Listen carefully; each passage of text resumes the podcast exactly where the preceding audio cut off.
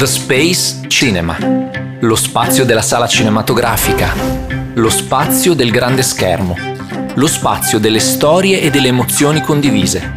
Le luci si abbassano mentre una voce vi ricorda di spegnere i cellulari. Titoli di testa, si comincia. Io sono Giorgio Viaro e questo è Lost in the Space, storie di cinema. È arrivata l'estate e con l'estate Vedova Nera, Suicide Squad, Fast and Furious, Hotel Transilvania, il ritorno in sala del Signore degli Anelli e quello a Coccia di Morto in Come un gatto in tangenziale 2. Dopo le chiusure la grande abbondanza. L'estate diventa per i cinema la stagione dei blockbuster. Urge una piccola guida per non farsi trovare impreparati. Di supereroi, per esempio, ci sarà uno schieramento mai visto. Si comincia a luglio con il film dedicato a Vedova Nera. Non sai tutto di me. Ho vissuto molte vite. Prima di diventare un Avenger. Eravamo rimasti al sacrificio di Natasha Romanoff sul pianeta Voromir, in Avengers Endgame.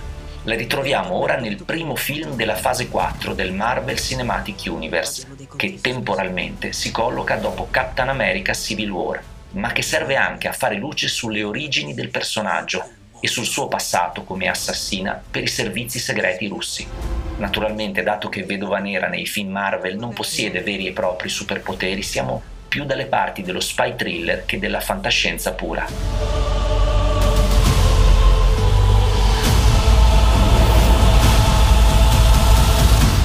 Di tutt'altro tenore la risposta dell'universo DC, affidata a Suicide Squad, Missione Suicida, e al talento comico e visionario di James Gunn, già dietro al successo dei film dei Guardiani della Galassia.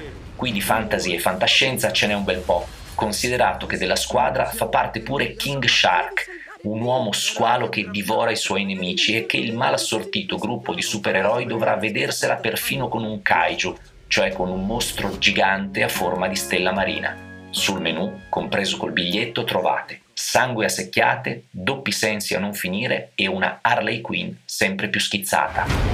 Sul serio, mettete a rischio la missione per una malata di mente vestita come un giullare di corte? Parla lui che ha una tavoletta del cesso in testa. Nessuno di noi va mollato. Spero che Harley sia viva. Lo sai.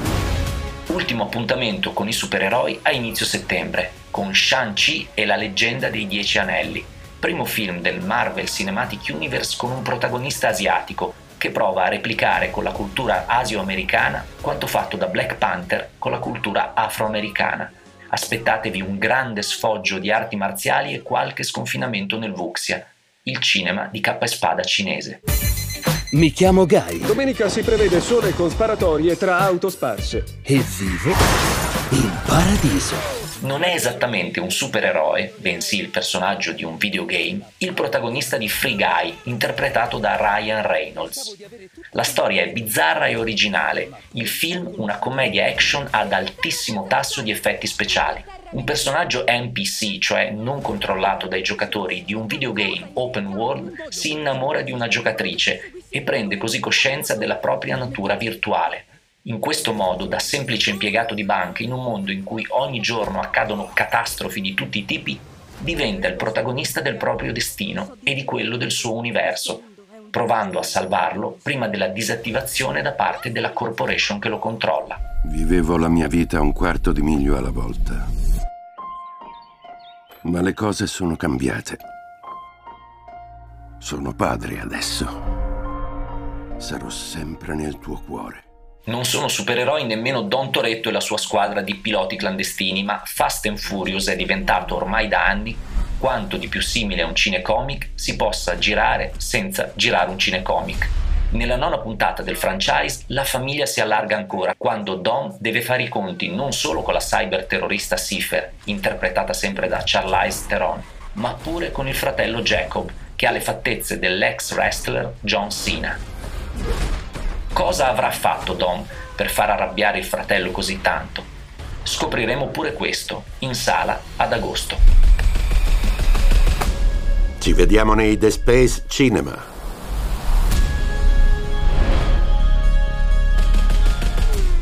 La scorpacciata di action si chiude con lo spin-off di G.I. Joe, dedicato alle origini del personaggio di Snake Eyes.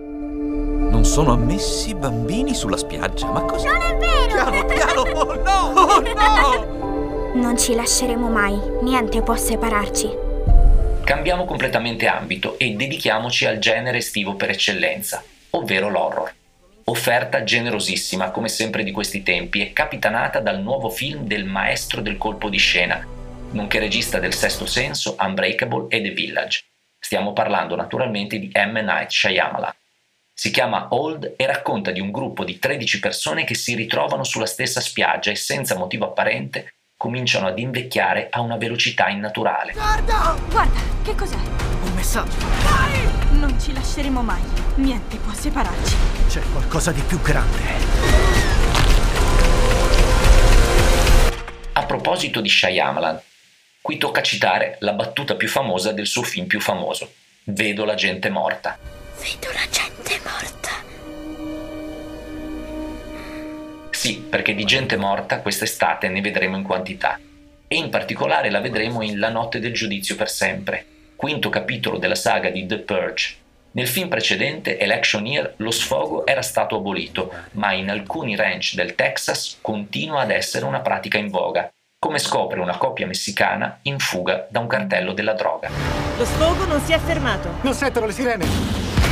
Trovare un rifugio subito.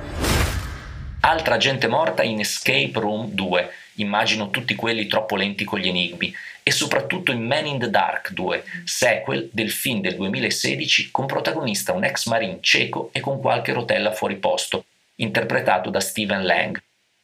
Lo ritroviamo in questo secondo film a vivere assieme a un orfano in una capanna in mezzo ai boschi, fino a che un gruppo di criminali non rapisce la bambina scatenando la sua vendetta. Chi si ricorda il cult anni 80 Furia cieca con Rutger Hauer e quel bastone da non vedente che si trasforma in un'arma letale? Cosa stai facendo? Vorrei raccontare a tutti la storia di Candyman. La leggenda vuole che se ripeti il suo nome per cinque volte davanti allo specchio, lui apparirà nel riflesso e ti ucciderà. Prova a dire il suo nome, ti sfido a farlo. Candyman. Ed è un sequel diretto pure Candyman, nonostante dal primo film siano passati quasi 30 anni e altre due pellicole. Candyman, per chi non lo ricordasse, è il fantasma del figlio di uno schiavo, orribilmente torturato e ucciso, e può essere evocato ripetendo per cinque volte il suo nome davanti allo specchio. Questo nuovo film è prodotto da Jordan Peele, il regista di Get Out e Us, a garanzia della qualità del progetto e del probabile sottotesto politico.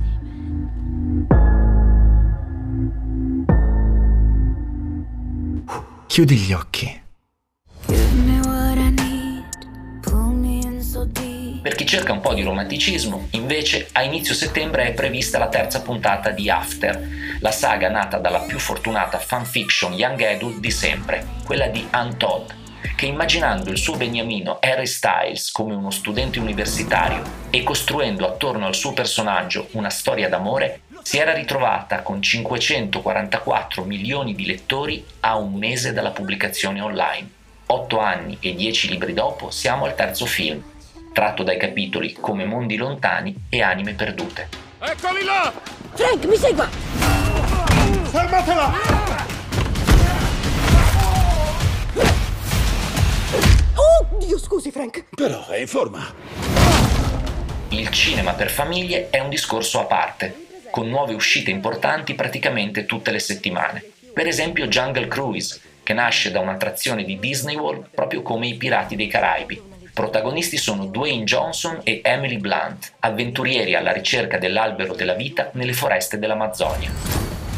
Peter Rabbit 2 prosegue invece l'esperimento in tecnica mista del primo film, con attori in carne e ossa e conigli digitali, puntando di nuovo su un umorismo slapstick e sull'insofferenza reciproca tra il padrone di casa Thomas e la famiglia di roditori che vive nel suo orto.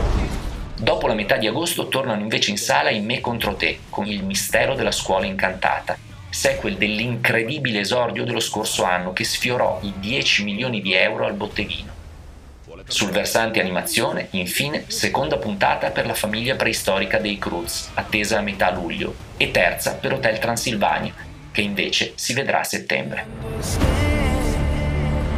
voltato pagina, dovresti farlo anche tu. Le persone non svaniscono nel nulla. È difficile classificarlo, ma potrebbe essere la sorpresa dell'estate.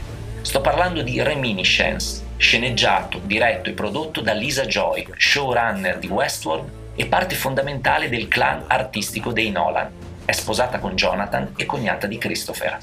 Il film racconta di un futuro prossimo, il 2030, in cui la Terra è parzialmente sommersa dall'acqua a causa del riscaldamento globale e di un investigatore privato interpretato da Hugh Jackman che risolve i casi facendo rivivere i ricordi del passato ai suoi clienti. Aspettatevi un noir sui generis, probabilmente debitore di Blade Runner, una specie di Marlowe del futuro, incastrato tra brutte memorie e donne fatali. È atteso a fine agosto. Oh Agne, dimmi tutto. Ciao Ale, dov'è che andiamo al mare domani? A Colcia de Morto. Tra i tanti blockbuster internazionali, l'estate ne attende anche uno italiano, con il ritorno a Coccia di Morto della male assortita coppia di Come un gatto in tangenziale. Monica, interpretata da Paola Cortellesi, e Giovanni, interpretato da Antonio Albanese. Tre anni dopo il finale quasi romantico del primo film, scopriamo che la loro storia è effettivamente durata come un gatto in tangenziale, cioè è finita da un pezzo. Al cast del sequel si aggiunge anche Luca Argentero, nel ruolo di un prete che complica ulteriormente la relazione tra i due protagonisti. Sauron, l'oscuro signore, forgiò in segreto un anello sovrano per controllare tutti gli altri e in questo anello riversò la sua crudeltà, la sua malvagità e la sua volontà di dominare ogni forma di vita. Chiudiamo con quello che, pur non essendo una novità, sarà probabilmente per molti il grande evento dell'estate, ovvero il ritorno in sala della trilogia del Signore degli Anelli, rimasterizzata in 4K.